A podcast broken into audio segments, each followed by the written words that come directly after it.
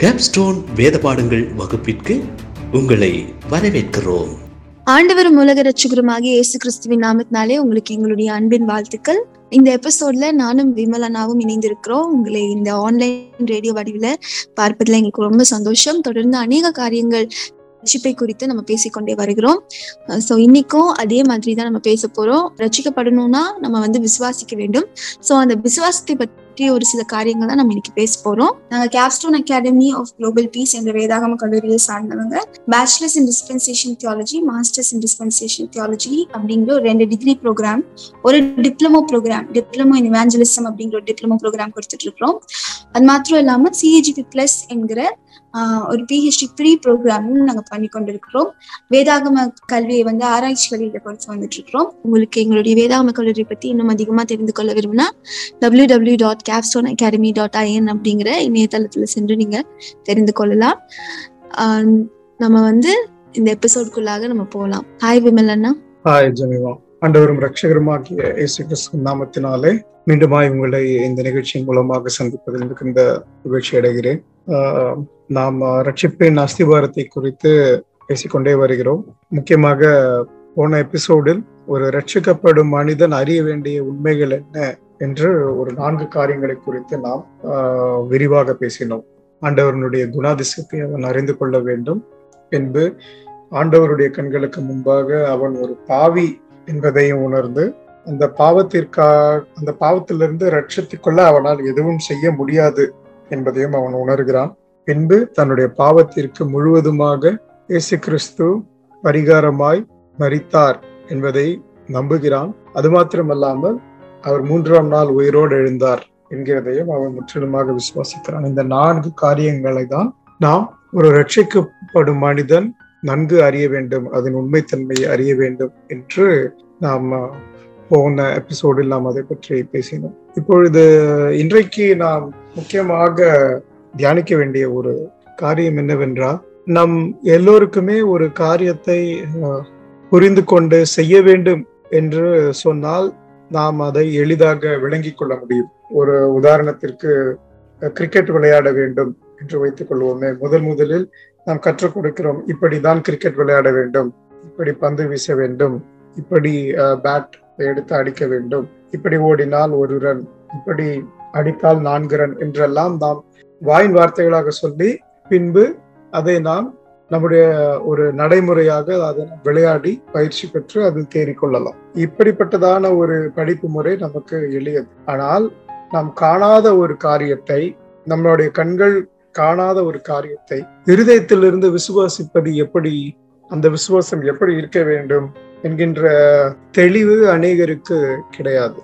கிடையாது என்று சொல்வதை காட்டிலும் ஒவ்வொருவர் ஒரு ஒரு தன்மையில் விசுவாசத்தை யூகித்து வைத்து கொண்டு அவர்களுக்கு ஏற்றாற் போல அதை அவர்கள் வெளிப்படுத்தி கொண்டிருக்கிறார்கள் அல்லது தவறாகவும் புரிந்து கொண்டு இருக்கிறார்கள் முதலாவது விசுவாசம் என்றால் என்ன என்பதை நாம் அறிந்து கொள்ள வேண்டும். காணப்படாதவைகள் நிச்சயமா இருக்கிறது என்று வேதம் நமக்கு சொல்லுகிறது. காணப்படாதவைகள் என்று ஏன் சொல்ல வேண்டும் என்றால் நம் ரட்சிப்பிற்கேற்ற விசுவாசத்தை மாத்திரம் நாம் வைத்துக் கொள்வோம் என்றால் இது வரலாற்றில் செய்து முடித்த காரியம். அந்த கால வேளையில் அதாவது சுமார் இரண்டாயிரம் ஆண்டுகளுக்கு முன்பு நாம் வாழவில்லை நாம் பிறக்கவும் இல்லை ஆகையால் நாம் அதை நம்முடைய கண்களால் காணவில்லை. நாம் அந்த செய்தியை வேதத்தின் மூலமாக பார்க்கிறோம் படிக்கிறோம் பின்பு நாம் அதை விசுவாசிக்கிறோம். அது நடந்தது இது உண்மை என்று நாம் அதை முற்றிலுமாய் நம்புகிறோம். நம்முடைய மனித வாழ்க்கையே நாம் எடுத்து பார்ப்போம் என்றால் அநேக காரியங்கள் நம்முடைய வாழ்க்கையில் அநேக காரியங்கள் நாம் ஒரு நம்புதலின் பேரிலும் ஒரு விசுவாசத்தின் பேரிலும் தான் நாம் செயல்படுகிறோம். நமக்கு முற்றிலுமாக அநேக காரியங்கள் நம்முடைய அனுபவத்திற்குள்ளாக வந்த பிறகுதான் நாம் அதை செய்கிறோமா என்று கேட்டால் கிடையாது. அநேக காரியங்கள் நாம் கேள்விப்பட்டதும் நாம் படித்ததும் வைத்துதான் நம்முடைய செயல்முறை இருக்கின்றது. நம்முடைய படிப்பின் காரியங்களாக இருக்கட்டும் ஒருவேளை நாம் நம்முடைய பள்ளிகளில் எல்லாம் படிப்போம் என்று பார்ப்போம் என்றால் அறிவியலை பற்றி படிக்கின்றோம் வரலாறுகளை பற்றி படிக்கின்றோம் அவைகளெல்லாம் நாம் நம்புகிறோம். ஆம் இது இப்படி நடந்தது என்று. அப்படியாக அதை ஒரு நாள் நாம் என்றைக்கு அது நம்முடைய நம்முடைய சொந்த அனுபவத்திற்குள்ளாக அந்த காரியம் வருகின்றதோ அப்பொழுது நாம் அதனுடைய முழு தன்மையை நாம் உணர்கிறோம். ஆகவேதான் ஏட்டு படிப்பு நாம் புத்தகங்களின் மூலமாக படிப்பது வேறு. நம்முடைய அனுபவங்களின் மூலமாக அதை உணர்ந்து பின்பு அதை முற்றிலுமாக அறிந்து கொள்வது வேறு என்று இரண்டு வகையாக நாம் ஒரு படைப்பை பற்றி நாம் நாம் அறிந்து கொள்ளுகின்ற அறிவை பற்றி நாம் வியாகியானம் செய்ய முடியும் தியானிக்க முடியும். இப்படி இருக்கின்ற வேளையில் ரட்சிப்பிற்கேற்ற விசுவாசம் எப்படி இருக்க வேண்டும்? ஒரு சிலர் கூறுகிறார்கள் ரட்சிப்பிற்கேற்ற விசுவாசம் எதை பற்றியும் கேள்வி கேட்கக்கூடாது. அதை நம்ப வேண்டும் என்றால் நம்ப வேண்டும். அவ்வளவுதான். அது எப்படி இருந்தாலும் அதை நான் நம்பிதான் ஆக வேண்டும் என்று சிலர் போதனைகளில் கூறுகிறது. நான் கேள்விப்பட்டிருக்கிறேன். அதுவும் ஒரு தவறான காரியமாகவே இருக்கிறது. முதலாவது ரட்சிப்பின் விசுவாசம் எப்படி இருக்க வேண்டும் என்றால் அவன் அந்த ரட்சிப்பின் செய்தியாகிய அந்த சுவிசேஷத்தை அதாவது அந்த நற்செய்தியை நாம் போன எபிசோடில் பேசணும் அல்லவா அந்த நான்கு பகுதிகள். அதை முற்றிலுமாய் அவன் கேட்க வேண்டும். என்றால் அது நடந்து முடிந்த காரியம். கேட்க வேண்டும் மற்றும் கவனிக்கவும் வேண்டும். கவனம் என்று நாம் சொல்லும் பொழுது நாம் ஒரு காரியத்தை கேட்பதற்கும் கவனிப்பதற்கும் வித்தியாசம் இருக்கிறது. சுவிசேஷத்தை நாம் கேட்டு கவனிக்க வேண்டும். அப்படி என்றால் நம்முடைய முழு ஃபோக்கஸ் நம்முடைய முழு சிந்தையோடு சுவிசேஷத்தை நாம் கவனிக்க வேண்டும். அடுத்ததாக நாம் அதை புரிந்து கொள்ள வேண்டும். ஏன் கிறிஸ்து வந்தார்? ஏன் நான் பாவியா இருக்கின்றேன்? பாவத்திற்கு எப்படி ரத்தம் நிவாரணமாக அமையும்? ஏன் ஒரு உயிர் கொல்லப்பட வேண்டும்? ஏன் அந்த இடத்தில் ரத்தம் சிந்தப்பட்டால்தான் அது பாவத்திற்கான ஒரு நிவாரணம்? என்று ஏன் சுவிசேஷம் போதிக்கிறது? அந்த ரத்தம் மிருகத்தின் ரத்தமாக ஏன் இத்தனை நாட்கள் இருந்தது? இப்பொழுது ஏன் அந்த ரத்தம் மேசியாவின் ரத்தமாய் இருக்கிறது எப்படி மிருகத்தின் ரத்தத்தை மேசியாவின் ரத்தம் மூடுகிறது? ஏன் மேசியாவின் ரத்தத்திற்கு பிறகு இப்பொழுது ரத்தம் சிந்துதல் தேவைப்படவில்லை? மேசியா இதற்காக தான் வந்தாரா? மேசியா வந்ததின் முக்கியமான நோக்கம் என்ன? இப்படியான கேள்விகளை நாம் அடுக்கி வைக்க வைக்க வைக்க தான் சுவிசேஷத்தை நாம் புரிந்து கொள்ள முடியும். ஒரு காரியத்தை நாம் எப்பொழுது புரிந்து கொள்வோம்? பல வகையான கேள்விகளை நாம் வைக்கும் பொழுது பல கோணங்களிலிருந்து ஒரு காரியத்தை ஒரு ஒரு ஒரு ஒரு கான்செப்ட் என்று சொல்லுவோம் அல்லவா ஆங்கிலத்தில். அதை நாம் புரிந்து கொள்ள வேண்டும் என்று நினைத்தால் பல கேள்விகளை வைத்தால் தான் நாம் அதை புரிந்து கொள்ள முடியும். ஒருவேளை ஆஹ், இன்று நம்முடைய கைபேசி இருக்கிறது. அனைவரிடத்திலேயும் இந்த மொபைல் போன் இருக்கின்றது. இந்த மொபைல் போன் எப்படி இயங்குகிறது? பல மைல் தூரத்தில் இருக்கின்ற ஒரு நபரிடம் அடுத்த கணமே என்னால் பேச முடிகிறது. இது எப்படி சாத்தியமாகிறது? இந்த கேள்வியை நாம் கேட்போம் என்றால் இதற்கு பின்னால் இருக்கும் தொழில்நுட்பம் என்ன? அந்த தொழில்நுட்பம் எப்படி இயங்குகிறது? அந்த தொழில்நுட்பத்தை எப்படி இந்த கைபேசி இயக்க வைக்கிறது? எப்படி நான் ஒரு சில நம்பர்களை நான் இந்த கைபேசியில் பதிவிட்டால் அது சரியாக என்னுடைய அம்மாவிற்கோ என்னுடைய நண்பருக்கோ என்னுடைய உறவினருக்கோ எப்படி இது சரியாக போய் சேருகிறது? எத்தனையோ பேர் கைபேசி வைத்துக் கொண்டிருக்கிறார்களே. எப்படி இந்த தொழில்நுட்பம் இயங்குகிறது? இப்படியான கேள்விகளை நான் வைக்கும் பொழுதுதான் அதற்கு பின்னால் இருக்கும் தொழில்நுட்பம் என்ன அது எந்த செயல்படி இயங்கிக் கொண்டிருக்கிறது? எப்படியாக நாம் கண்ணால் பார்க்காமலேயே எந்த ஒரு கனெக்ஷன் ஒயர் இல்லாமலேயே இப்படி எளிதாக நம்மால் பேச முடிகிறது? என்ற கேள்விகளில் வைத்தால் தான் நாம் அதை முற்றிலுமாய் உணர்ந்து கொள்ள முடியும் புரிந்து கொள்ள முடியும். அதை நாம் கேள்வியே வைக்கவில்லை என்றால் நாம் வெறும் கைபேசியை ஒரு உபயோகரமாக மாத்திரமே உபயோகித்துக் கொண்டிருப்போம் என்றால் அதற்கு பின்னாடி இருக்கும் தொழில்நுட்பத்தை நம்மால் என்றுமே உணர்ந்து கொள்ள முடியாது. ஒரு காரியம் நம்முடைய வாழ்க்கையை புரட்டி போடுகின்றது. அது நம்முடைய வாழ்க்கைக்கு ஒரு முக்கியமான நம்முடைய வாழ்க்கையவே திசை திருப்புகின்ற ஒரு காரியத்தை நாம் கேட்டிருப்போம் என்றால் சுவிசேஷத்தை நாம் கேட்டிருப்போம் என்றால் நாம் அதில் பல பல கோணங்களில் கேள்விகளை வைத்தால்தான் அதை நாம் முற்றிலுமாய் புரிந்து கொள்ள முடியும். அப்பொழுதுதான் அதன் முழு சாராம்சமும் முழு சத்தியமும் தெரியும். ஆகவே அநேகர் இன்று சுவிசேஷத்தை புரிந்து கொள்ள வேண்டும் என்கின்ற எண்ணமே கிடையாது. அதை விசுவாசிக்க வேண்டும் என்று சொல்லிவிட்டதால் அது எப்படி வேணாலும் இருக்கட்டும். நான் அதை விசுவாசிக்கிறேன். கடவுள் இருக்கிறார். கடவுள் க தூணிலும் இருக்கிறார் துரும்பிலும் இருக்கிறார். நான் விசுவாசிக்கிறேன். இப்படியாக ஒரு சில கிறிஸ்தவர்களும் சொல்லுகிறதை.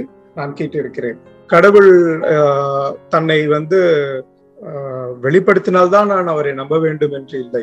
நான் எப்படி கடவுள் இருந்தாலும் அவர் இந்த தூணிலும் இருக்கிறார் இந்த துரும்பிலும் இருக்கிறார் இப்பொழுது என் பக்கத்தில் அமர்ந்து கொண்டிருக்கிறார் என்னோடு கை கோர்த்து அவர் நடந்து கொண்டிருக்கிறார் இப்படியெல்லாம் பல வியாகியானங்களை பேசிக் கொண்டிருப்பார்கள். இதெல்லாம் யூகங்கள். ஆனால் தேவன் நம்மிடம் எதிர்பார்ப்பது என்னவென்றும் புரிந்து கொள்ளும் தன் யூகம் வேறு. யூகத்தில் நாம் ஆயிரம் காரியங்களை பேசலாம். கிறிஸ்துவானவர் இப்பொழுது என் கண் முன்பாக எனக்கு முன்னால் வந்து அமர்ந்திருக்கிறார். அவர் ஒரு நீல நிற ஆடையை அணிந்து கொண்டிருக்கிறார். அவருடைய முகம் பிரகாசமாக இருக்கின்றது வெண்மையாக இருக்கின்றது. இப்படியெல்லாம் நான் என்னுடைய கண்களுக்கு தெரிகிறது போல நான் ஒரு யூகத்தை பேசிக் கொண்டிருக்கலாம். ஆனால் அதெல்லாம் உண்மையா? கட்டுக்கதையாக இருக்கலாம் அல்லது என்னுடைய யூகமாக இருக்கலாம் எப்படி வேண்டுமானாலும் இருக்கலாம். ஆனால் தேவன் நம்மிடம் எதிர்பார்ப்பது என்னவென்றால் ஒரு உண்மை தன்மை வரலாற்றில் நடந்திருக்கிறது. அதை நீ எந்த அளவுக்கு புரிந்து கொண்டிருக்கிறாய்? நான் உனக்கு அறிவை கொடுத்திருக்கிறேன் ஞானத்தை கொடுத்திருக்கிறேன். நம்முடைய சிருஷ்டிப்பிலேயே அந்த அவயங்கள் எல்லாம் நமக்குள் இருக்கின்றது. ஒரு காரியத்தை நாம் உணரு உணருதல் அதாவது நம்முடைய மைண்ட் என்று சொல்கிறோம் அல்லவா நம்முடைய அறிவு நம்முடைய அறிவுக்கு எந்தெந்த காரியங்கள் எல்லாம் எட்டுகின்ற தன்மையில் இருக்கின்றதோ அந்த காரியங்கள் எல்லாம் தேவன் நாம் அதை தெரிந்து கொள்ள வேண்டும் அதை புரிந்து கொள்ள வேண்டும் என்று விரும்புகிறார்.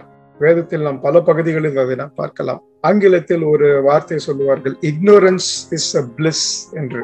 அதாவது ஒரு காரியம் தெரியாமல் இருப்பது ஆனந்தத்தை தரும். ஒரு காரியத்தின் முழு சாராம்சத்தை தெரிந்து கொள்ளாமல் இருப்பது ஆனந்தத்தை தரும். அதை முற்றிலுமாக நாம் சரி என்றும் சொல்ல முடியாது முற்றிலுமாக தவறு என்றும் சொல்ல முடியாது. ஒரு கிறிஸ்தவ வாழ்க்கையிலிருந்து நாம் அதை பார்ப்போம் என்றால் பாவத்திற் பாவத்தை குறித்து தெளிவில்லாமல் இருப்பது நல்லது.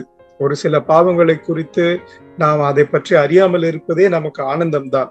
ஒரு சில பாவங்களை எல்லாம் நாம் ருசி பார்த்து விட்டோம் சுவைத்து விட்டோம் என்றால் அதன் பிறகு அதிலிருந்து முற்றிலுமாய் வெளிவருவது அதிக கடினமான ஒரு காரியமாக இருக்கும். அந்த வகையில் பார்க்கின்ற பொழுது இக்னோரன்ஸ் இஸ் அ பிளிஸ் ஆனால் தேவனுக்கு ஏற்ற காரியங்களை யோசிக்கும் பொழுது ignorance is not a bliss தேவனை அறிகின்ற அறிவை நாம் எனக்கு அது தேவையில்லை அதை தெரியாமல் இருப்பதே எனக்கு ஆனந்தம். நான் அவருடைய பல குணாதிசயங்களை தெரிந்து கொள்ளும் பொழுது அவர் ஏன் பழைய ஏற்பாட்டில் அவர் கேட்கின்ற பலிகளை எல்லாம் பார்த்து லேவரியாகமும் மற்றும் உபாகமம் புத்தகத்தில் தேவன் எதிர்பார்க்கும் பலிகளை எல்லாம் பார்க்கும் பொழுது எனக்கு அது மிகுந்த பயத்தை உண்டாக்குகின்றது. என் தேவன் ரத்தத்தை விரும்புகிறவர் கொலையை விரும்புகிறவர் மரணத்தை விரும்புகிறவர் போல ஒரு தோரணையை காண்பிக்கின்றது. ஆனால் இயேசு கிறிஸ்துவானவரின் வாழ்க்கையை அதற்கு ஒப்பிட்டு பார்க்கும் பொழுது அவர் அப்படியே ஒரு ஆப்போசிட்டான ஒரு வாழ்க்கை தன்மையை பிரதிபலிக்கிறார்.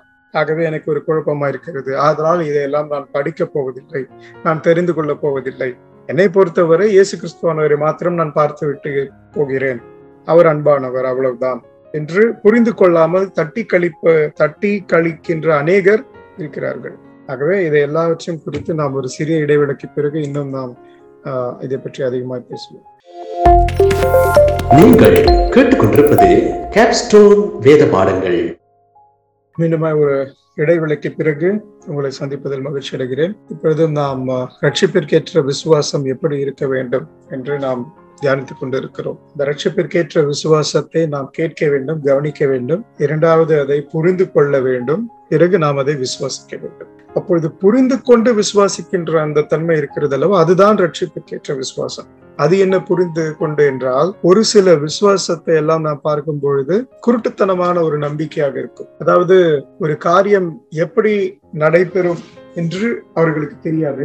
ஆனால் குருட்டுத்தனமான ஒரு நம்பிக்கையாக இருக்கும். அதாவது நாளை என் கையில் ஒரு லட்சம் ரூபாய் வரும் என்று நான் விசுவாசிக்கிறேன். அது எப்படி வரும்? யாராவது எனக்கு தர வேண்டிய ஆட்கள் இருக்கிறார்களா?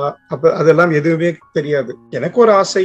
நாளை காலை என்னுடைய கையில் ஒரு லட்சம் ரூபாய் இருக்க வேண்டும் என்று. உடனே நான் அதை முற்றிலுமாய் நான் விசுவாசிக்கிறேன். நாளை காலை எட்டு மணிக்கு என்னுடைய கைகள் ஒரு லட்சம் ரூபாய் இருக்க வேண்டும் நாளை காலை எட்டு மணிக்கு நம்முடைய கைகள் ஒரு லட்சம் ரூபாய் வரவில்லை. இது எப்படிப்பட்டதான ஒரு விசுவாசம்? இதுதான் ஒரு குருட்டுத்தனமான முட்டாள்தனமான ஒரு விசுவாசம். இப்படி அநேகர் கிறிஸ்தவத்திற்குள்ளாக ஒரு குருட்டுத்தனமான விசுவாசத்தை நம்பிக்கொண்டு இருக்கிறார்கள். எனக்கு அந்த காரியம் நடக்கும். ஒருவேளை நான் இந்த உழைப்பை உழைத்திருக்கிறேன். எனக்கு இந்த ஒரு லட்சம் ரூபாய் வர வேண்டிய வரவு இருக்கின்றது. நான் ஒரு தொழில் செய்திருக்கிறேன். அந்த தொழிலுக்கு கிடைத்த லாபமாக எனக்கு இந்த ஒரு லட்சம் ரூபாவை இந்த நபர் வந்து நாளை தர இருக்கிறார். நான் அதை முற்றிலுமே விசுவாசிக்கிறேன். நாளை அந்த ஒரு லட்சம் ரூபாய் வந்தால் நான் என்னுடைய குடும்பத்தின் தேவைகளை சந்திப்பேன். ஒருவேளை திருச்சபைக்கு எனக்கு நான் காணிக்கை கொடுக்க வேண்டும் என்று நினைத்தால் அந்த காணிக்கையை நான் தருவேன். அல்லது ஒரு ஊழியக்காரரை நான் தாங்குவேன். இப்படி பரலோக ராஜ்யத்திற்கேற்ற சிந்தையோடு நீங்கள் அதை உங்களுக்கு உண்மையிலேயே வரவேண்டியது நீங்கள் உழைத்திருக்கிறீர்கள் என்று ஒரு லாஜிக்கல் அப்ரோச் இருந்து நீங்கள் விசுவாசித்தால் தேவன் அதை வாய்க்க பண்ணுவார் நாம் எந்த ஒரு உழைப்புமே உழைக்காமல் கையை கட்டி கொண்டு திடீர்னு என்று வானத்திலிருந்து எனக்கு ஒரு லட்சம் ரூபாய் விழ வேண்டும் கூரையை பீத்து கொண்டு விழ விழ வேண்டும் என்று ஒரு குருட்டுத்தனமான ஒரு நம்பிக்கை இருந்தால் தேவன் அதை அங்கீகரிக்க மாட்டார். அதனால்தான் விசுவாசமானது குருட்டுத்தனமான நம்பிக்கை அல்ல. புத்தி கூர்மையை மாய்த்து கொள்ளக்கூடியதும் அல்ல. அநேகர் என்ன நினைக்கிறார்கள் விசுவாசிக்கின்றவர்கள் விசுவாசிக்கின்றவர்களுக்கு புத்தி கூர்மை கிடையாது என்று. இன்று நம்முடைய சமுதாயத்தில் இதை அதிகமாக பார்க்கலாம். அதாவது கடவுளை மறுக்கின்ற நபர்கள் அவர்களை ஏத்திஸ்ட் என்று ஆங்கிலத்தில் கூறுவோம். அவர்கள் என்ன எப்படியாக தீசிஸ்ட் அதாவது கடவுள் இருக்கிறார் என்ப என்பதை நம்புகிறவர்கள் தீசிஸ்ட் கடவுள் இல்லை என்கிறவர்கள் ஏத்திஸ்ட். இந்த ஏத்திஸ்ட் கடவுள் இல்லை என்கிறார்களா அல்லவா? அவர்கள் தங்களை தாங்களே மிக அறிவாளிகளாக காண்பித்துக் கொள்வார்கள். ஏனென்றால் அவர்கள் எல்லாவற்றையும் பகுப்பாய்வு செய்து உள்ளதை உள்ளபடி ஒரு லாஜிக்கல் அப்ரோச் இதற்கு பின் இது இதற்கு பின் இது இது இப்படிதான் இயங்கும் என்கின்ற ஒரு கோர்வைப்படுத்தி புரிந்து கொள்ளக்கூடிய நபர்கள் நாங்கள். ஆனால் நீங்களோ கடவுள் இருக்கிறார் என்று கூறுகின்ற நீங்களோ அப்படியாக எந்த ஒரு புத்தி கூர்மையான காரியங்களும் உங்களிடத்தில் இருப்பது கிடையாது. நீங்கள் முட்டாள்தனமாய் இல்லாத ஒரு கடவுளை கண்களுக்கு தெரியாத ஒரு கடவுளை இருக்கிறார் என்று நம்பிக்கொண்டிருக்கிறீர்கள் என்று கடவுளை நம்புகிறவர்களை பார்த்து இப்படிப்பட்டதான ஒரு சிந்தை அவர்களுக்கு இருக்கிறது அதிகமாக நான் பார்க்க ஏனென்றால் விசுவாசிக்கிற அநேகர் இப்படிதான் குருட்டுத்தனமாக தேவன் யார் அவர் எப்படிப்பட்டவர் நம்மை அவர் எவ்வாறாக சிருஷ்டித்தார் இந்த உலகத்தை எப்படி இயங்கிக் கொண்டிருக்கின்றது இந்த உலகத்திற்கு அவர் எவ்வாறான ஒரு சட்டத்தை கொடுத்து அந்த இயக்கத்தில் இந்த உலகம் இயங்கிக் கொண்டிருக்கிறது நாம் எப்படியாக இந்த ஒரு வாழ்க்கையை வாழ்கிறோம் இப்படிப்பட்டதன் கேள்விகளை கேட்காமல் முழுமையாக நம்முடைய தேவனுடைய குணாதிசயங்களை நாம் முற்றிலுமாக அறிந்து கொள்ள வேண்டும் என்றால் நம்முடைய முதல் இடம் எது என்றால் வேதா வேத புத்தகம். இரண்டாவது காரியம் நாம் எங்கே பார்க்க வேண்டும் என்றால் அவருடைய சிருஷ்டிகள் சூரியன் சந்திரன் வானம் கடல் மரம் செடி கொடி மலைகள் ஒவ்வொரு ஒவ்வொன்றிலும் தேவன் தம்முடைய குணாதிசயத்தை வெளிப்படுத்தியிருக்கிறார். ஒவ்வொரு சிருஷ்டிப்பின் ஒவ்வொரு சிருஷ்டிப்பின் காரியத்திலும் தேவனுடைய பல குணாதிசயங்களை நாம் கண்டு கொள்ள முடியும். பல பேட்டர்ன்ஸை கண்டு கொள்ள முடியும். தேவன் எவ்வாறு இயங்குகிறார் என்கின்ற காரியத்தை நாம் புரிந்து கொள்ள முடியும். அதை தானே தாவிது சங்கீதமாக பாடியிருக்கிறார் நான் வானத்திற்கு போனால் நீர் அங்கேயும் இருக்கிறீர் நான் பாதாளத்திற்கு படுக்கை போட்டாலும் நீர் அங்கேயும் இருக்கின்றீர் என்று தேவனுடைய மகத்துவத்தை எவ்வாறாக கூறுகிறார்? இயற்கை அவருடைய சிருஷ்டிப்போடு அவர் ஒப்பிட்டு கூறுகிறார். இப்படிப்பட்டதான ஒரு அறிவில் தேறினவர்களாய் நாம் விசுவாசிக்கும் பொழுதுதான் தேவனுடைய முழு மகத்துவத்தை நாம் தெரிந்து கொள்ள முடியும். இப்படிப்பட்டதான அந்த கடவுள் மறுப்பு கொள்கையில் இருக்கின்ற ஏத்திஸ்டுகளோடு நாம் கடவுளை பற்றின உயர்ந்த குணாதிசயங்களை நம்மால் பேச முடியும். ஆனால் அதையெல்லாம் விட்டு விட்டு இன்று பரவலாக நம்ம நமக்குள்ளே இருக்கின்ற ஒரு புரிதல் என்னவென்றால் விசுவாசம். விசுவாசம் என்றால் ஒரு குருட்டுத்தனமான ஒரு நம்பிக்கை. அது எப்படி நடக்கும் ஏதாக நடக்கும் என்றெல்லாம் எனக்கு தெரியாது. நான் அதை யோசிக்கவும் விரும்பவில்லை. அதையெல்லாம் தேவன் பார்த்து கொள்வார். எனக்கு நாளை இப்படிப்பட்டதான ஒரு காரியம் நடந்தே தீரும். தேவன் அதை எனக்கு செய்வார் என்று முழுவதுமாய் நம்புவார்கள். எனக்கு என்னுடைய சட்டை கிழிந்து விட்டது என்று. நாளை பத்து மணிக்கு எனக்கு புது சட்டையை தேவன் தருவார்.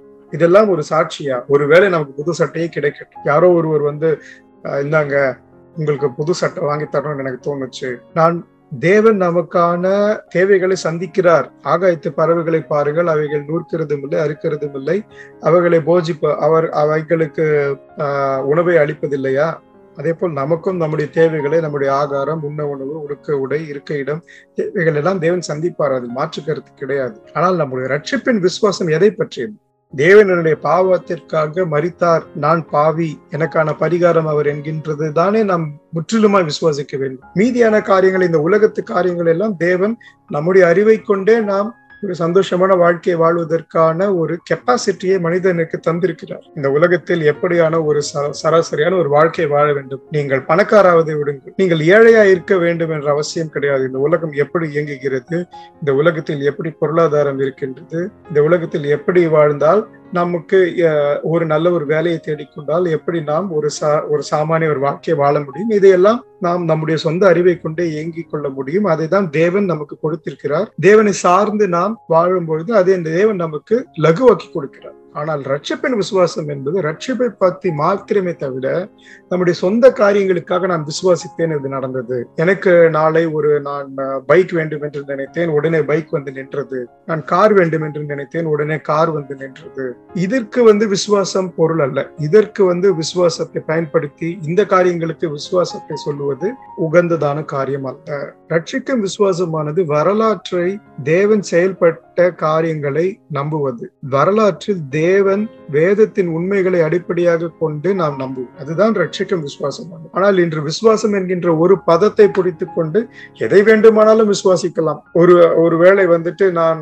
இங்க இருந்து அமெரிக்கா போக வேண்டும் என்றால் நான் விசுவாசித்தால் நான் அமெரிக்கா போய்விடுவேன். தேவன் எனக்கு ஒரு புதிய வீடை தருவார் என்று நான் விசுவாசித்து ஜெபித்துக் கொண்டிருந்தேனாலும் தேவன் எனக்கு ஒரு புதிய வீடை தருவார். விசுவாசத்தின் மைய பொருளையே மாத்தி விட்டார்கள் என்று இதைதான் நாம் ப்ராஸ்பரிட்டி காஸ்பல் என்று சொல்லுகிறோம். அதாவது பொருளாசைக்கான சுவிசேஷம். சுவிசேஷத்தை சொல்லுவதே வந்து உங்களுக்கு அது கிடைக்கும் இது கிடைக்கும் என்று சொல்லுவதால் விசுவாசமும் அது அந்த அந்த பொருளைக்கு தான் சார்ந்திருக்கிறது. நான் கையை கட்டிக்கொண்டு எந்த வேலையும் செய்யாமல் நான் ஒரு வீட்டிலே அமர்ந்து கொண்டு எனக்கு ஒரு வேலையும் இல்லை தொழிலும் இல்லை.